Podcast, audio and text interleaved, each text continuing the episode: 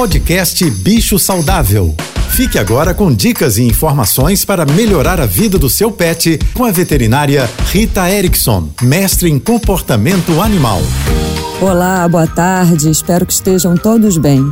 Durante essa semana, eu venho falando sobre as diferenças dos sentidos dos cães e gatos dos nossos. E por esse motivo é que eles têm algumas reações e percepções muito diferentes das nossas. O paladar, por exemplo, é bastante pior do que o nosso. Nós humanos temos mais papilas gustativas na língua capazes de perceber nuances de sabor que os cães e gatos não percebem tão bem. Recentemente, se descobriu que gatos não percebem o doce, por exemplo. Quando ele gosta de um iogurte ou de alguma coisa doce, é provavelmente pelos outros sabores que estão ali, e não o doce.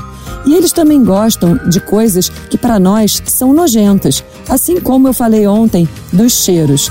Então, não estranhe se o seu animal tiver preferências por coisas que nós achamos nojentas e ofereça variedades de sabores, especialmente para os filhotes, frutas, legumes e marcas de ração, para que ele não fique com o paladar muito limitado, digamos assim. Se você quiser saber mais sobre esse e outros assuntos, me siga no Instagram ritaerickson.veterinária. Um beijo e até amanhã. Você ouviu o podcast Bicho Saudável.